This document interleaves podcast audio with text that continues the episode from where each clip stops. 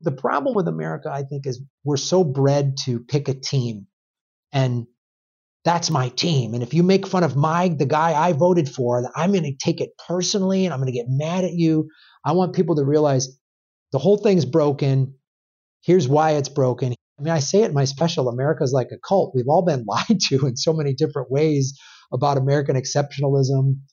And that would be my ideal audience. Everyone is like, yes, this is messed up and let's make fun of it. And in the laughing, because I've realized when you get somebody laughing, they're more willing to hear a point of view they may not agree with.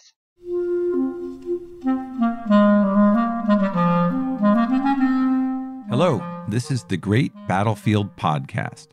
I'm Nathaniel G. Pearlman. A great political battle is being fought right now between progressives and the forces of reaction on the other side.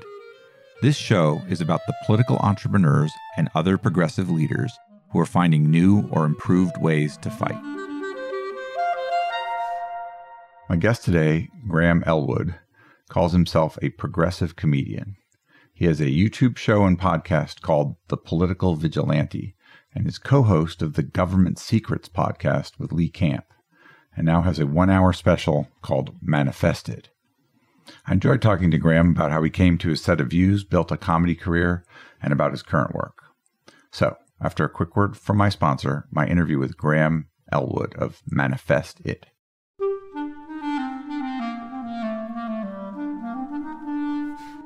This episode is brought to you by Graphicacy. Graphicacy is an analytic design firm that can help you advance the mission of your organization using your own real data and information.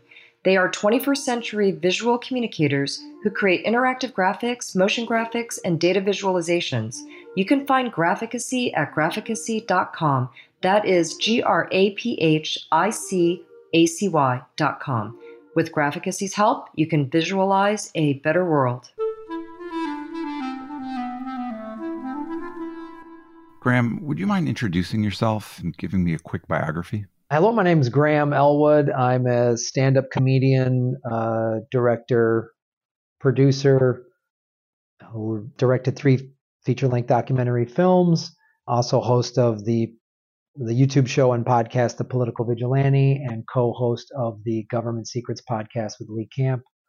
That's it, man. I've done a lot. Been into war zones and everything else. Where'd you grow up? I grew up in the Midwest. I, I grew up in Madison, Wisconsin. My father was a college professor. He was a theater professor at the University of Wisconsin, Madison. And then um, my parents got divorced. And so my mom and brother and I moved from Madison to Evanston, Illinois, which is a suburb of Chicago. Evanston's a very unique place. After the Civil War, when slaves were freed, they came north. A lot of people from the South came north for jobs. There's a lot of jobs in the Chicago area in the late 1800s. Evanston was one of the first places where black people could own property. So my junior high was 60% black. My high school was 40%. Very unique place, Evanston. It was also a dry town, right? Yeah. Oh God, yes. That's good history for you know the Women's Christian Temperance Union was founded there, so you couldn't buy alcohol in Evanston for years. Yeah. I spent one summer during college on the lake there, more or less. It was very, very lovely in the summer. Yeah. It's a really it's a really cool, unique place. And I've I've got some longtime interesting friends from there as a result. John Opdycke from Open Primaries is one of them. That's where we met is in high school. And he's the person who recommended you to me for the show. Did you pick up the general political ideology that you have now from family in Madison and Evanston, or where did it come from? For sure, it was implanted in because Madison was nicknamed the Berkeley of the Midwest. In the 60s and 70s, there was a lot of anti war protests. So I grew up in a home where, you know, my mom talks about she was doing a play. My dad was a theater professor and she was in theater in Madison in the late 60s. And seeing the college kids protesting the Vietnam War, you know, getting beaten up by the cops. I was grew up in a very anti-war home. My uncle, my dad's brother, fought in the end of World War II and the Korean War, and he was a Marine and he was in the Chosin Valley. So if you know anything about that story, there in the Marine, it's it's called the Frozen chosen and they when we when China said don't cross, I think it was the 49th parallel, and then this whole Marine unit was basically surrounded. There's like 40,000 Marines surrounded by 200,000 Chinese, some numbers to that effect. And my uncle survived it. And then when he came back, he wasn't the same guy. And eventually he committed suicide. And so it was always like wars really bad. And, but also growing up in Madison, there was the hey, activism can get out of control. So a bunch of anti war activists blew up the math building in Madison because they were doing research for the war effort. They thought, oh, it's definitely empty. And there was this young grad student, new father, who was studying late, and they killed him. And it was one of those things where my mom was like, see, if you become so tunnel visioned on your on your activism and you think you're right then you can justify something you're against war so you're going to blow up a building to show you're against war and in so doing kill somebody so those conversations were had in my home and my dad being a student of history really ingrained that in me of like learn this is historical because he was german theater he saw how the nazis got to power you know you know someone blew up my second grade classroom Flatirons Elementary School in Boulder, Colorado. That's early 70s for no reason that I, th- I think it may have been. I'm not sure exactly what the political plan was there, but it was just the strangest thing to have a second grade classroom at an elementary school be the target of of anything.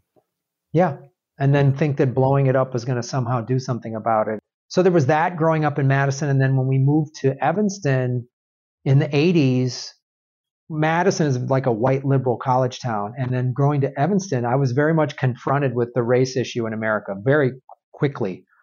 And there was a lot of like, you know, F you white boy. And I saw what white privilege was. And I saw how, you know, the black community can get targeted. And I started playing football in high school and I saw my teammates get like targeted, you know, and, and I did some knucklehead stuff and me and a bunch of my buddies got arrested by the cops for like shooting bottle rockets out of a car, you know. And we were we were four white guys and we got slaps on the wrist. And so cut to 3 years ago, Jacob Blake, I played football with his uncle Justin Blake. His dad, Jacob Blake senior, they both went to my high school. And to see how he was shot in the back seven times. And I remember that story. I was I went to that same high school in the 80s. I got arrested by the cops and I got like, ah, boys will be boys. And if I'd have been a black kid, I'd have they'd have thrown the book at me. I'd be in the system, unknowingly kind of radicalized into this. I didn't even realize that, you know, and then I saw the corruption of Chicago, the mob, and how that city is run. And then, you know, I first started entertaining the troops in the war zones in in in 2004. Before we skip to that, like let me try to understand your path a little better. So you get through high school, do you go to college? Yeah, I went to college at the University of Arizona, which was like fun country club college. And I really saw how unique Evanston was because I got to this college that was primarily white and Latino, obviously, because it's Arizona. One of my memories was like I was in, so I was a freshman in college, and a bunch of guys I had met in the dorms from all different parts of the country. And there was some big apartment complex on a Saturday night. So there was just parties, and it was just all these college kids. And and I heard like house music coming out of this one apartment. And I was like, oh, let's go there today. My high school always had a DJ, and we listened to rap and hip hop and house music before it was popular in the, in the white community. And these new college buddies of mine that were all white guys that all grew up in all white areas were scared. I was like, yeah, whatever. It's a bunch of brothers playing house music. Let's go, let's go hang out. And they were like, there's black guys there. And I was like, huh? Why is that? Why is that scary to you? And then there was a guy in my class because I was a media arts major, I was a film major, who was a black dude who grew up in an all black neighborhood and his views of white people were really skewed. I was like, wow, okay. And so I saw like, wow, how America is so what's the word I want? Just like all these little bubbles. Balkanized. Yeah, exactly. Yeah, that's a great way to put it. We're balkanized. And um, so then I went to college and I started to become a stand up comic. I moved back to Chicago after college. And what was the impetus for, uh, you know, stand up? I think is a, it requires an awful lot of courage. It seems to be a compulsion for some people almost. But what got that going for you? Well, like going again, like having parents that were theater people, we were encouraged to perform as young kids. We put on plays as kids. I'm the youngest of four. I have a brother and two older sisters, and we put on these plays with other neighborhood kids, and performing was just kind of ingrained in us. All my siblings have performed in one form or another, whether even if it's professionally or not professionally. Like it's all just so that was there. Do you like the attention of it? I'm a very funny person, but I never would want to get up on stage and show it necessarily. I, you know, I think there probably might be some of that. You know, when you're in a big family, there's there were six of us with my mom and dad and the kids, so you did have to kind of vie for attention. My dad would call it a loud competitive family, so you had to, you know, you had to you had to make your mark. You know, it was one of those things. I was the class clown there was some chaos and and traumatic stuff in my home growing up and and humor was a way to deal with it and I was one of the funniest guys on my teams always. I noticed when I watched your special that you assume different voices sort of you you modulate yourself quite a bit. There's a lot more performance than a lot of stand-ups have within the way that you present. Was that something you developed over time, or did you come into that with that? It was a, a little bit of both. I did come into that just because that was part of sort of my joking around was imitating somebody's voice. We had some crazy teacher, and I'd always do their voice like, you know, and, and, that would make the class laugh. You know, when the teacher wasn't there, or they would hear me, and I, then I'd go to detention. That was part of it, and then also I, I started doing sketch comedy and stand up comedy at the same time. So that was like development of characters and impressions. What was the very first time you performed like that? Is there a way to isolate that? It's on my YouTube channel. Yeah, the first time I ever did stand up, um, and Judd Apatow introduces me, and he's got a mullet and acid wash jeans. How did it go? It was such a cool experience. I look back now and I'm like, I cringe at the material now, but at the time I was 18, I was a freshman in college, and I was like, I'm doing this. And me and a couple buddies in my dorm were like, challenged each other, and I fell in love with it. And that was that. And then I started going to open mics, and a lot of those were challenging and I was not doing I was bombing. I was going up at 11:30 at night on a Tuesday in front of 16 people in Tucson, Arizona, way off campus I had to use a fake ID to get in there. But that's how you learn how to do it, right? Yeah, you have to go on stage and you just have to. There's no way around stand up. You can't take a class or you, you have to be on stage in front of a room full of strangers and try. There's no other way to do it. What was the feeling that you got that made it stick for you that that you wanted to continue in this? Was it the response of an audience? Was it writing a good piece? What grabbed you? There was that. I remember after doing open mics for probably four or five, maybe even six months, and my material was not going well because I was what typical of a young comic, trying to sound like what I thought a comic would. And I went again. I was getting sometimes they wouldn't even put me up. The club owner who did open mics, or I would go up really late which was I hadn't earned it. I wasn't getting any respect because I hadn't earned it. And I went up really late and I had to follow a couple guys that were really dirty. And I was like trying to do my material and I got so mad and I just went on a rant and everyone started laughing. And the comics in the back of the club who never talked to me, barely acknowledged me, started paying attention. It was my first glimpse into, oh, I got to be me. I got to be honest on who I am was it hard to reproduce the anger that allowed you to have that rant? Initially, yes. I mean, that's the that's the challenge as a comic. You have these little moments where you know, I guess it's like a pitcher where you throw a perfect curveball and then you're the other times you're wild and you're hitting the guy and you're giving him a home run ball or whatever. So you get a taste of that early on where you're like, "Ooh, that's what takes up the rest of your life is getting good enough to where you can recreate that on demand." Was the early comedy that you did political? Very little. Some some of it was, it was more just like observational slice of life. I would sprinkle in little political things here and there, but I really didn't have a political comedic voice. I didn't know how to do it. And there's a couple times I tried to do like a political rant on stage and there was no punchlines. It was just me yelling or something. And it just, it just, the crowd was like, what? And so I was like, yeah, you got to have punchlines. I mean, I was definitely attracted to watching George Carlin I started doing stand up in the late 80s, early 90s, and that's when the whole like first it was called the Ha channel, now it's obviously Comedy Central, but that's when like stand up on TV was all over the place. And I was in Chicago as a young comic in the early 90s after I graduated college, and I got to see Bill Hicks live at the club called the Funny Firm, which is now closed. Um, and I was like, wow. And it was a bunch of us young comics in the back of the room. We were in awe at what Bill Hicks was doing and how he was doing it and how he would these scathing indictments of the war machine and the political system, both parties, and could make these come back around to these brilliant like punchlines on it. We were just like, oh. And so I would try, but also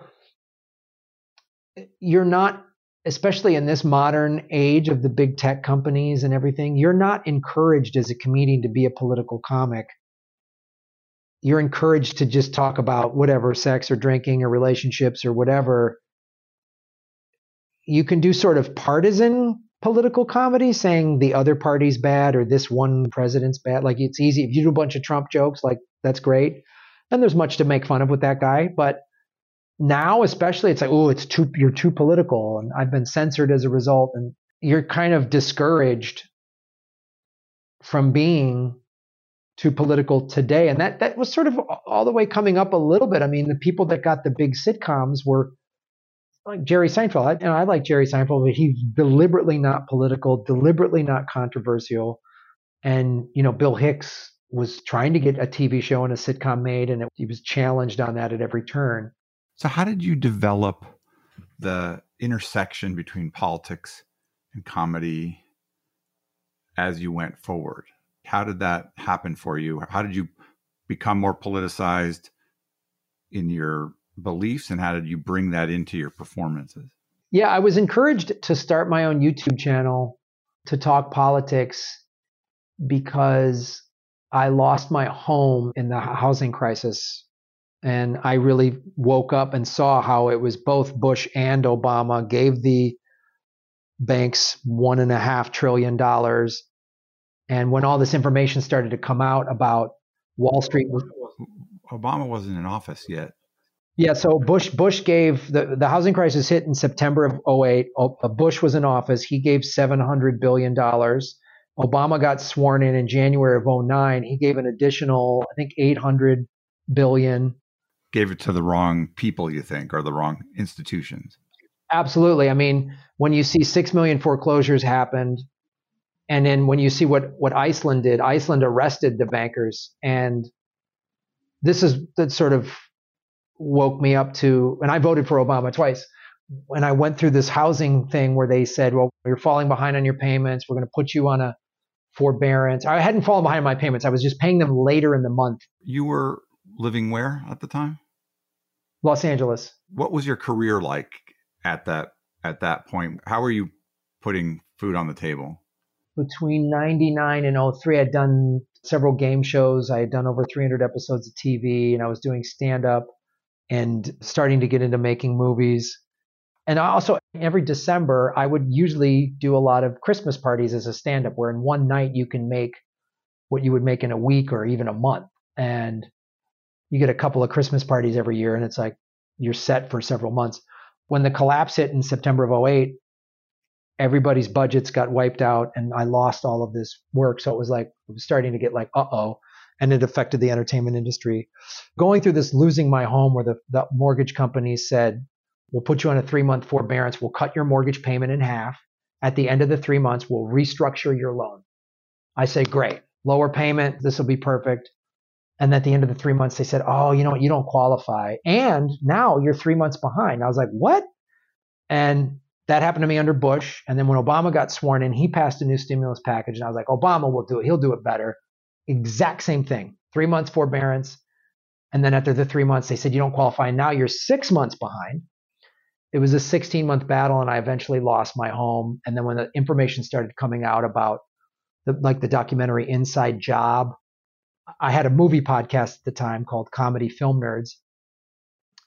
And I had already made my first documentary about going to Afghanistan to entertain the military. And when Inside Job came out and it showed how Goldman Sachs had been in every presidential cabinet since Reagan and how really both parties are just kind of bought and paid for it really kind of radicalized me again. And I didn't talk about losing my home for years because I was really ashamed about it. And I went on Jimmy Dore's podcast in December of 16 and he was like, How's your condo in Santa Monica by the beach? And I was like, Um, and I told him this whole story and he was like, Wow. And he said, People are hungry for a guy like you to tell your story because I had been to the war zones and seen like the war machine really work and seen the economic conscription that we have in America, I started doing my YouTube show and joining the military because they because it's a job because it will pay them benefits and so on rather than yeah yeah yeah and and you really saw that when I so I've been to Afghanistan three times and Iraq three times and Kuwait. I've been on seven military, and you'd started to hear the same story. I'm from fill in the blank small town America. The jobs were Walmart, flipping burgers, deal Oxycontin, or join the military. Like that's the options that they had, and you're like, wow. So I started doing my political vigilante show in January of 2017 and really started paying more attention. I started reading people like Glenn Greenwald and Chris Hedges. I read his book, Death of the Liberal Class. And I started going to websites like opensecrets.org that show where the, the donations go into. And I was like, wow, it really, I'm consider myself an independent third party voter, but I typically vote Democrat more than Republican. I was always like, I don't like the Republican Party. I'm not a fan of the Democrats, but at least they're better. And when I started to see how the money was being spread about pretty equally, I was like, whoo. And then, you know, having conversations with my friend John Opdycke from Open Primaries, who's been fighting the two party system for decades, he was like, yeah, man, this is how the Republicans cheat. This is how the Democrats cheat. And so when I started doing my YouTube show, and this is I know this is a long answer to your question of how did I infuse my politics and comedy, I started paying attention and I would go to websites like Truthdig and Mint Press News and learned about Abby Martin and seeing like all these indie journal Medea Benjamin with Code Pink and really seeing people who were like, you know, heard Dr. Cornel West say stuff like Obama was just the first black leader of the American empire. And I was like, wow, why, we can say that? Like, a, a, a, that was, since some of this stuff was pretty heavy and it was pretty frustrating, I realized I got to make jokes about this. So I was reading this stuff and doing these videos for my YouTube channel. And I was like, well, I got to throw some jokes in there. And I started throwing more jokes in there. And then Ron Placone, who I met at TYT, we both guest hosted this show, Aggressive Progressives, numerous times, and I met Ron Placone there. I just started writing more. I mean, political stuff. I started taking some of older material that was a little political and put it into like a bigger piece about politics. And Ron and I started doing this progressive comedy tour in 2018. We did it 2018, 2019. Of course, it got shut down during the pandemic, but and an audience full of like progressives. It was in such an interesting cross section of people. It was like a lot of Bernie supporters, but also like people who realized, oh, yeah, I voted for Trump, but he completely bamboozled me. And they were willing to hear criticisms of Trump and the Republican Party because I was being also equally critical of the Democrats. And so this cross section of people, all different ethnicities and all these like people of color who were like, yeah, man, the Dems aren't, I'm not down with them anymore, you know, and to make these jokes that this crowd really loved that were hard to make in a regular comedy club because the country is so deliberately divided under red and blue. I think that's personally by design. So I started to find this voice and write this material, and my social media changed. The movie podcast ended in 2019, and I was like, I'm just going to be a full political comic. And there's, you know, I think someone's got to pick up the torch of of people like George Carlin and and Bill Hicks. You label and think of yourself as a progressive. What does that mean to you?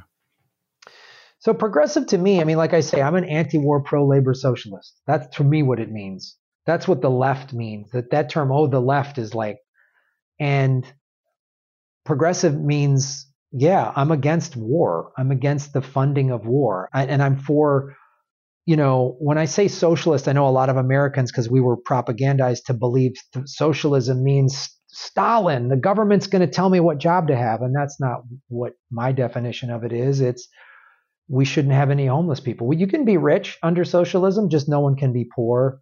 This is the richest country in the history of the world.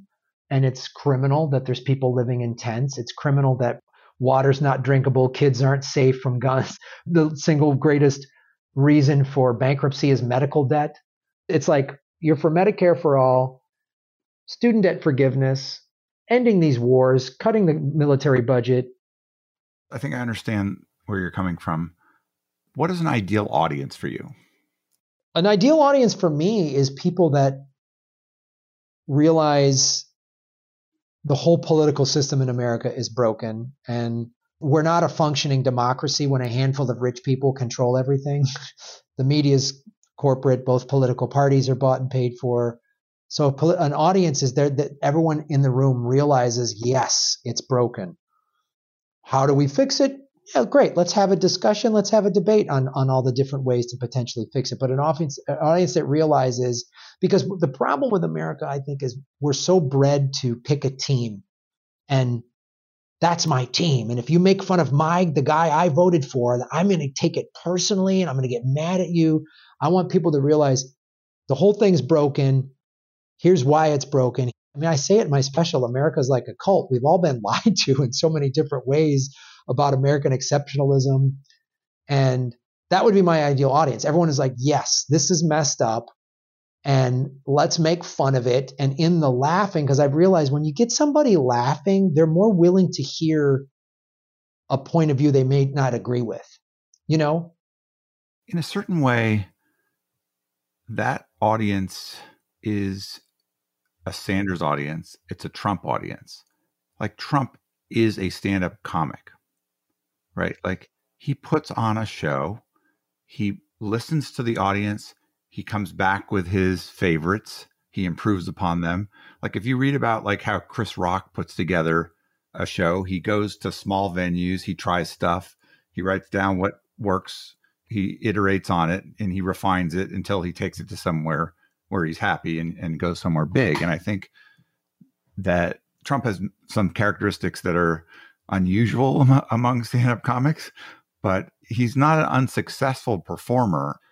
What always worries me about the notion that you know that our political system is broken that both sides are the same everybody cheats which i don't actually agree with but i understand parts of it i do agree with i think there are functioning parts and there are honorable people and then there are broken parts and bad people and there's a kind of a mix it's much more complicated than that but you probably would agree but like how do you think about the consequences of talking down the system? Right now, you have Trump talking down the justice system. Now, any fair look at our justice system would say it is very flawed. There are lots of problems. There's unequal treatment. It's funny to see Democrats right now being totally fans of the FBI, right? We haven't always been, right? But which I would argue real quick is that's part of the partisan problem is we have to then I'm pro FBI man FBI. Well, I mean like, sometimes the FBI is right and sometimes it's wrong and it probably varies by agent, but I think we're in a time where we have a guy running for president again who is willing to destroy the functioning parts of the country in order to further himself. I worry whether any effort to say it's all fucked up isn't almost collaborating with that viewpoint. That's why you see a lot of uh, you know Democrats or liberals defending the the institutions right now when they might be going after them in a different point because someone is savaging them even worse. How do you think about performing in this time? It's really in the time of, of Trump that we're in right now. Well, I have always said this about Trump. He's the most vulgar version of what all of our presidents have done. I mean, when Obama came into office, he dropped more bombs than Bush. That's a fact. He dropped more bombs in the Middle East. And that to me is vulgar. That's offensive, having been to the Middle East, that he did that. And I don't think the people in the Middle East give a shit that the bombs have rainbow flags on them or whatever. I don't think they give a shit. So, so there's that. And what you bring up is a very valid question. Anything that isn't pro Trump is fake and lies and nonsense. And so, how do I rectify with that is to not go then, which is what I've seen liberals do, go too far to the opposite direction. So then anything Trump says, I'm against, I'm bad. Trump's against the FBI. I love the FBI. It's like that's Trump says CNN's fake news. I love CNN. No, no, no. America has such a problem, and it's by design to find a middle ground with nuance. When I watch the corporate media, do I say it's all fake? No, I see what the corporate media does. They couch it. Sometimes they'll just outright lie, but a lot of times they just give you this frame, you know, like the war in Ukraine. I don't like what Putin is doing. I don't like that at all, but we refuse to acknowledge that we're funding like Azov Brigade, which is a neo Nazi group within the Ukrainian military. We're funding them, we're giving them money. That's a fact. I thought we were against Nazis. Well, when they fight Russians, we're okay with it. Like, this is where we have to really unpack. And from where I'm coming from as a comedian, I don't view what I'm saying as the whole system's broken is dangerous because A, I'm not running for president. I've never been a president. I won't ever be a president. Um, I'm Irish. I mean, I'm not, I'm not a practicing Catholic anymore because that's a whole other podcast of the problems they have. We've had one president and they put a bullet in his head because he tried to end the war in Vietnam and they killed. Anyway, so I'm not trying to be president. So I don't think what I'm saying in a comedy club carries the weight, nor is it as dangerous as a guy that was president, campaigned on a populist. You bring up a good point. Trump's 2016 campaign was populist. His 2020 wasn't. It was just, I'm number one, whatever. Trump and Bernie ran populist campaigns in 2016. Trump's populism had a lot of jingoism and xenophobia, and uh, but it was populist. And and liberals need to really they don't want to listen to that. They just want to say, "Oh, America's so dumb and racist. That's why they voted for him." It's like he was populist. He was saying, "I'm going to bring your job back." The middle of the country's been decimated. So for me, it's let's wake up to the fact it is broken. Here's my view on on Trump's. Should he be arrested? Yeah, he's broken the law. My thing is then, well, then let's arrest everybody. The Pelosi's, all these people in Congress, Republican and Democrat, are worth tens and some cases hundreds of millions of dollars. That's impossible when you make 170 grand a year in Congress or the Senate. They all do insider trading. It's documented. So if, if we're going to call out the system, my whole thing is then let's call out the system. Well, I mean, there's a, there's a vast, vast, vast difference between some congressman who makes you know never to excuse insider trading but like that is a very small part of what's going on in congress minuscule and the corruption at the scale of the former president $2 billion contracts coming to his family after his presidency. What he's being arrested for is not for generalized corruption which he uh, has in spades right? He's being arrested for well, he's got a couple things going, but one of them is secrets and not giving them back. There's a certain sense in which anything you investigated about him, you would find something, right? He that's how he operates. That's not true of the average member of Congress. It's just not. Well, I would argue maybe Congress, but I would argue most of our presidents you could find corruption, you could find war crimes, you could find to arrest them on. Well, I, I don't think we arrest people for war crimes, but perhaps we should. This is my problem here. This is this is the point, and, and I hear what you're saying, Nathaniel. This is a great debate. Um, is if we're going to sit there, this is my my overall problem with America. Trump broke these, like you say, I agree. He, he, he, broke all these laws. He should be indicted, but we could find them with with with every president. The problem I have is the selective outrage. It's like we're going to accuse again. I use Ukraine. Oh, Putin's committed war crimes. There's 377,000 dead people in Yemen. A war started under Obama, continued by Trump, and now Biden. So I have a hard time hearing. Yeah, it's just too hypocritical for me. We've supplied folks in Yemen, is what you're saying. So we're part and parcel of that. Yes. Yeah. Yeah. We've backed Saudi Arabia. Look, they just did. There was just a story that came out in the Mexican media of anti-tank weaponry paid to put in the Ukrainian army's hand that got sold on the black market that ended up with a Mexican drug cartel. That's not being covered by the American media. I have a real problem with America's hypocrisy and its selective outrage. We have a border crisis. Well, we helped create that border crisis because we sanction these countries, which is an act of warfare. We destabilize them, countries that won't play ball with us. And again, going back to my history of how I became a political comedian, I read the book War is a Racket by Smedley Butler. And when you understand the economics of everything, it's hard for me. Yeah, good, arrest Trump. I hope he goes to jail. But I'd like to see all of them in jail, personally. Cheney, Bush, the Clintons, Obama, Biden. I'm good with arresting all of them. I, am not with you there. but I understand your point. There's a difference between personal corruption, which I don't think you would see with Obama or Carter or Ford, you know, and then policy decisions like the second invasion of Iraq, which clearly was like maybe our worst foreign policy mistake in the history of the country and so consequential for so many people's lives and awful, which is continued in, in both administrations. And is what we did over there with our military the same as what a Putin does? I don't think so.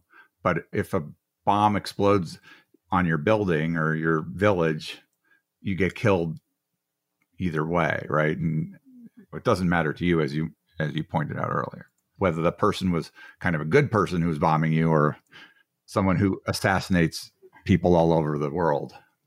And that might just be a place where you and I just differ on. And this is because I've been into these war zones. So I'm not saying I'm smarter, I know more than you, but having seen it firsthand and and I follow a lot of Middle Eastern independent journalists and they're very much like they'll show a picture of all the past presidents since 9-11 and they're like they're all war criminals so i tend to listen to them because they've had their families bombed and blown up and then when we're going to sit here and call putin a thug okay russia has 18 military bases worldwide. 18 america has 800 it's a joke i made in my act. America you know taking the moral high ground is like a meth head with face tattoos, you know, selling meth to school kids, walking into a bar saying, you guys drink too much.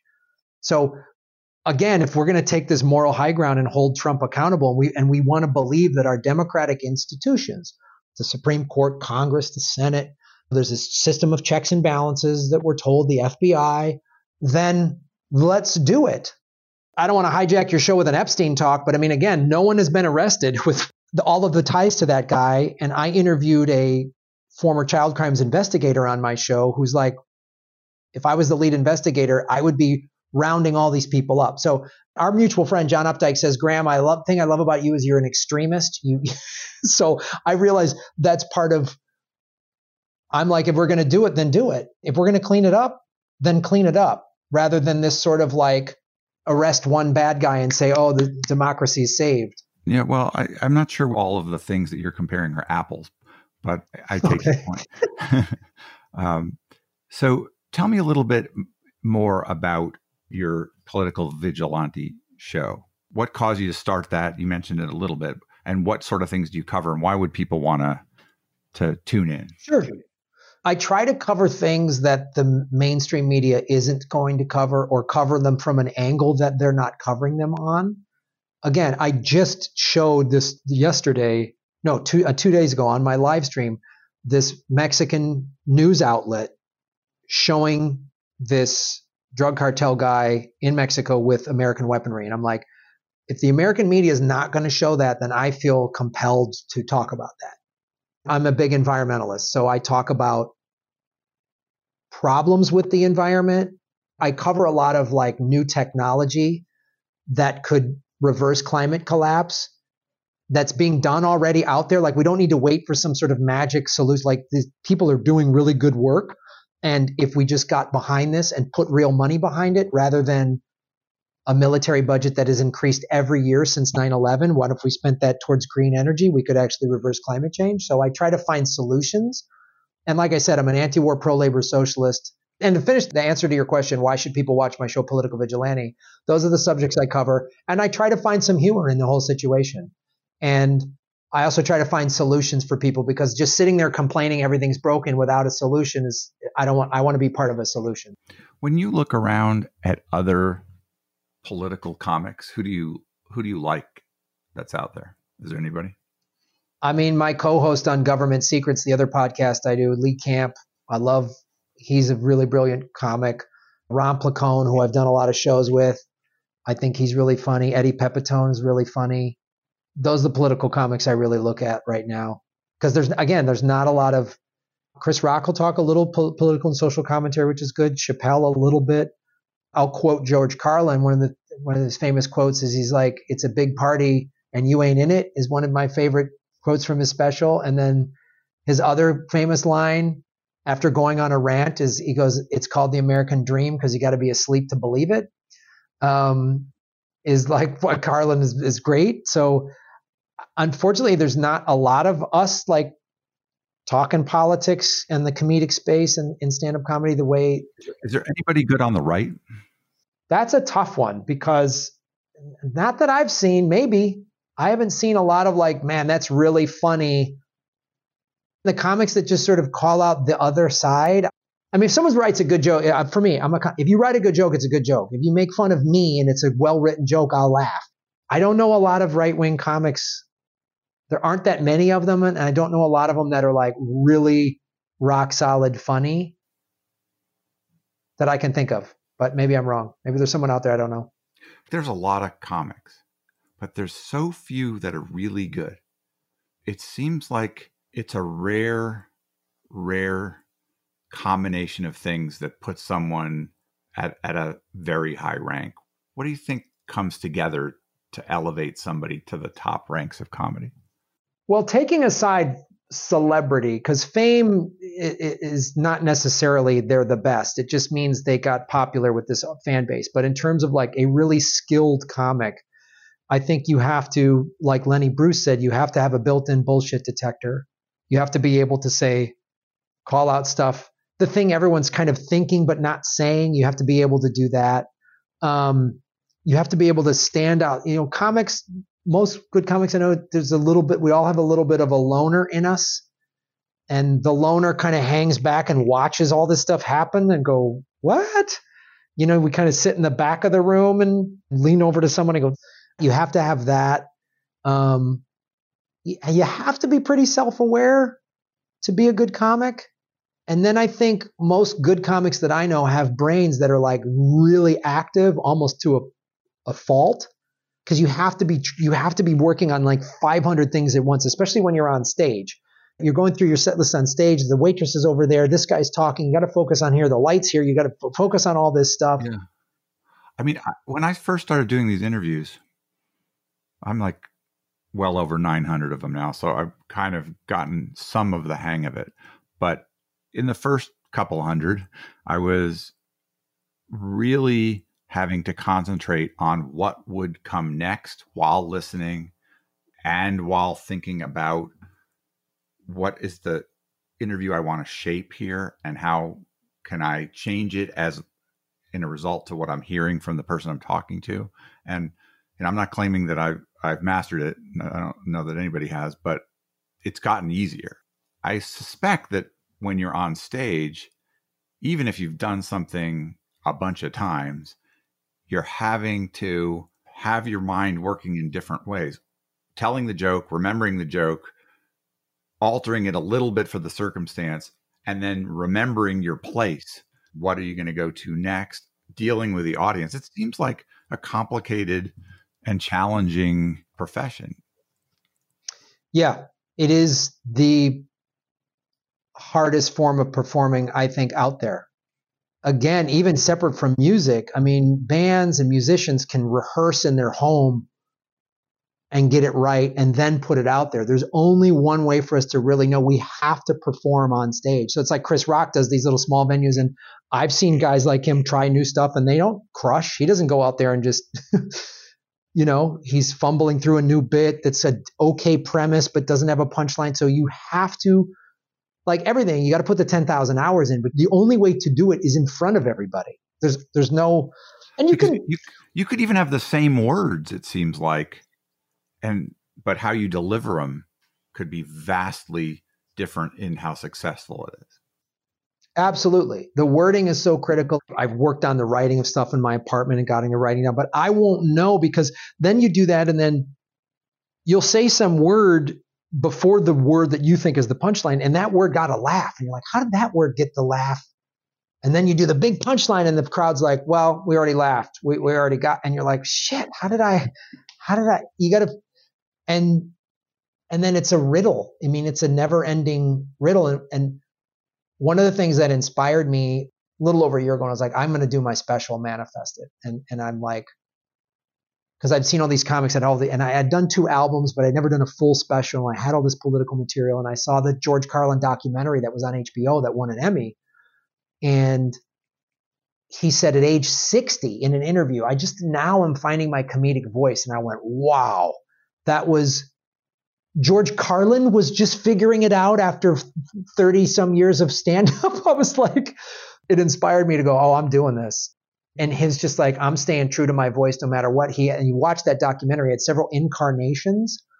You know, he was this like wacky guy that did variety shows on TV and then became a political comic and then got some notoriety and then was kind of viewed as oh he's a has been joke and then went what has been reinvented himself like one of his specials he did right after the invasion of Iraq was like ah man it was just brilliant and the worst thing a comic can do is go, oh, I got this. Like some things might be easier. Like I know how to structure a joke quicker now than when I was younger, but I have to still work on it. I have to still push myself.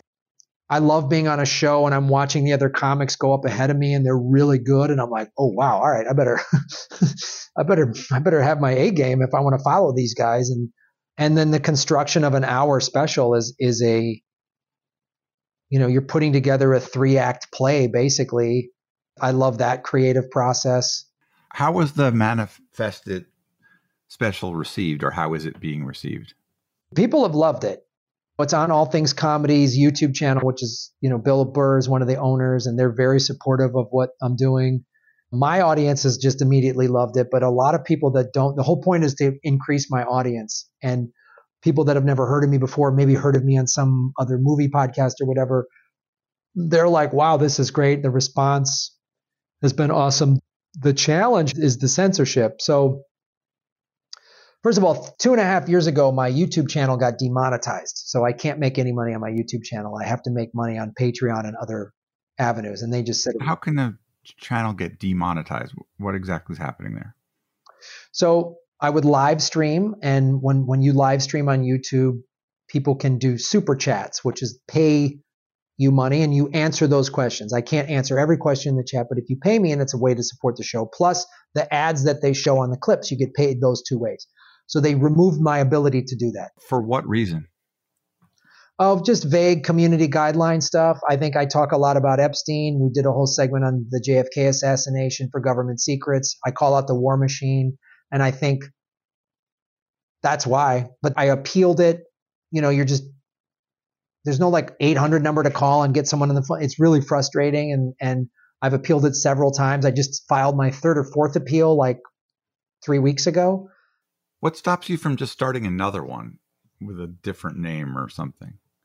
I, I have I have another one called Graham Elwood Clips that just is short clips of my stand up and stuff like that. Once that gets over a thousand subscribers, you can monetize it. My current channel has 73,000. It used to have 78. They've unsubscribed people from me. So that's been frustrating.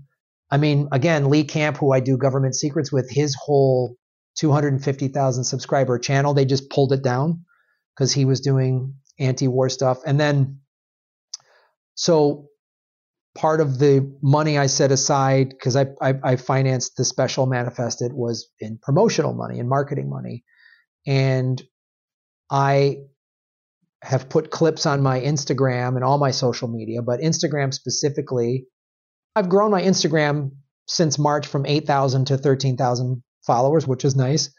But I bought five different ads where I took a clip of my act from Manifest It and wanted to what they Instagram and Facebook call a boosted post. So more people will see the clip, follow me on Instagram, and, and eventually go watch the full special on YouTube.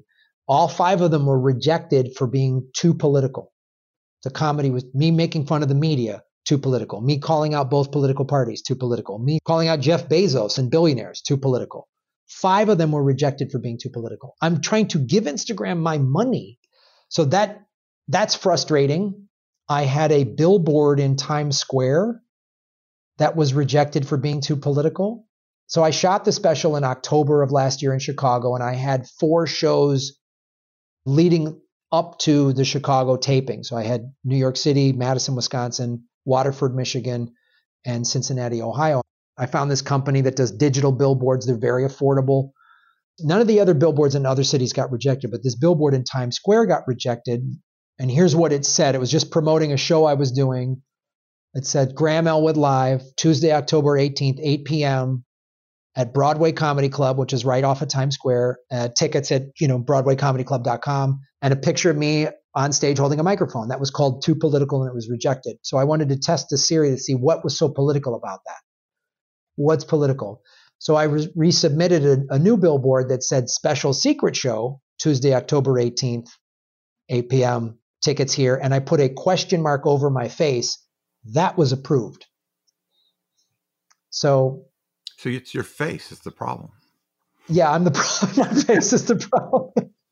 this this right here, Nathaniel. It's a good thing this is an audio podcast because we don't want you to get I should have worn glasses to protect myself, I guess. But well, you know, I'm not sure I understand that censorship.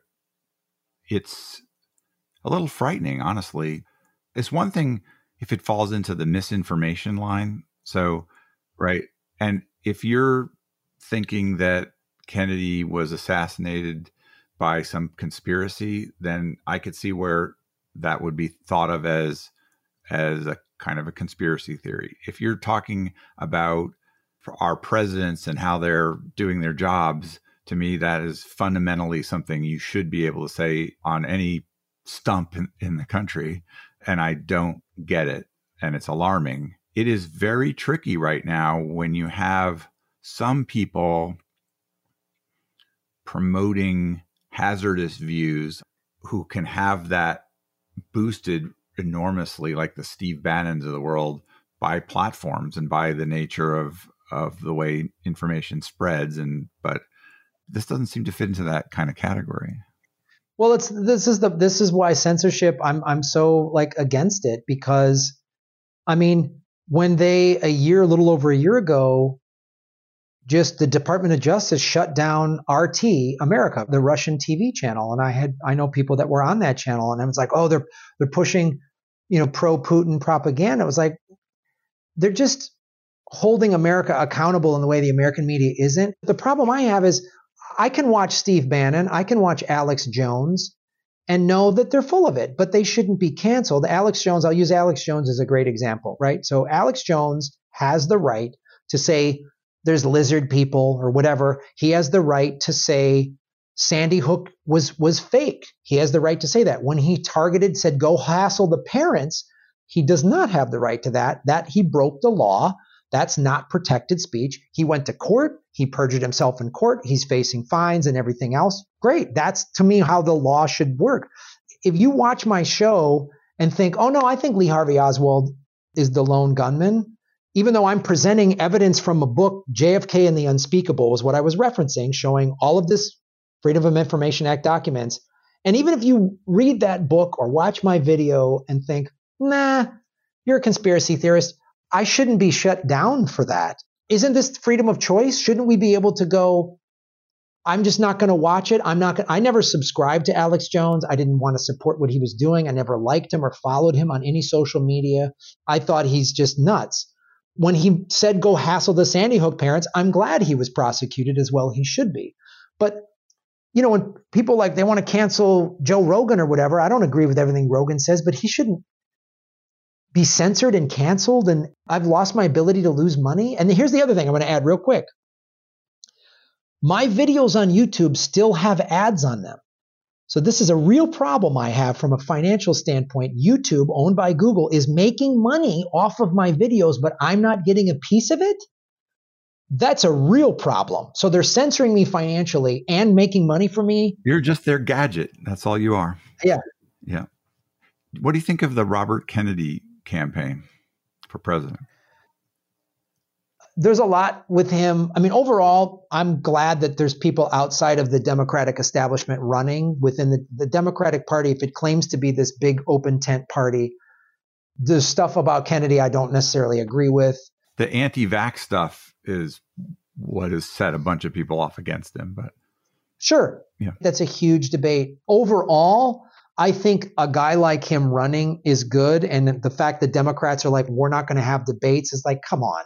If if you're confident in who you are, you should have debates. I think that's what a democracy should be. We should have different candidates running with different platforms and different views, and they get to debate, and the American people get to decide. That's what should happen. When you say no, you're not even allowed the debate. It's like I, I don't think I would vote for Robert Kennedy. I'm not going to vote Democrat. I'm going to vote third party. I mean, my guess is I'll at this point would vote for Cornel West. He just announced he's moving to the Green Party, so that's probably what I would do.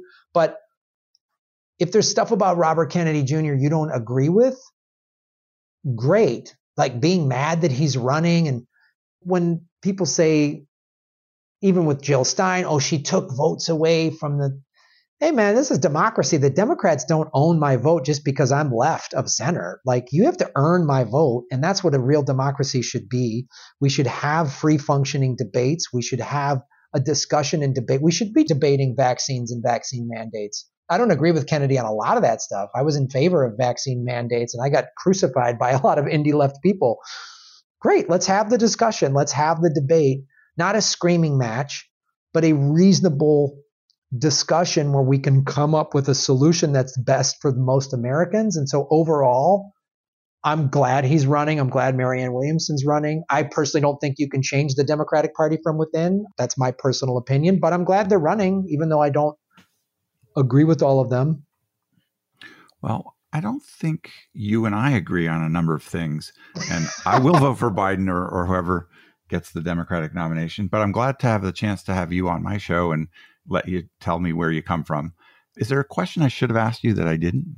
I was just say I really appreciate it too because I've had some sort of, you know, people who are going to vote for Biden no matter what, liberals just crucify and cancel me because they view me criticizing the Democrats as helping Trump or whatever. So I appreciate you that you're willing to have me on, even if we don't agree on everything and not just scream at me and say I'm helping Trump. Like, I'm glad that you understand how the Electoral College works and I'm registered to vote in California, so it won't matter that I vote for Cornel West. But I appreciate that. And I love all your questions, not just about my politics, but also about comedy. You seem like a fan of, of comedy, which I appreciate because I lo- this is what I've been doing since I was 18. I don't have any marketable skills. And so that's a marketable skill. yeah. Thanks for having me on. Thanks for having a, a reasonable discussion and debate. And I hope your audience, even if they don't agree with everything I said. I hope they at least go check out my special and watch it and watch the whole hour. I hope it's entertaining. I hope that my special was at least most of it's not political, by the way. Most of it is just fairly funny. So uh, yeah, why not? I, why not? It's funny, and and even the stuff you might not agree with, I hope it at least made you laugh. So I hope go to grahamelwood.com and follow me and come in my political vigilante and come in the chat. We have a healthy discussion, debate in the chat. No one's allowed to be insulting in our chat. If you are, you get put in timeout. So I encourage your audience to come on over and, and listen and get engaged and hear different points of view because if we all just listen to people that agree with us, nothing's going to change. Well, thanks much. Anything else you want to say? Yeah, thanks for having me. Go to grahamelwood.com, follow me, watch the special. I appreciate the support.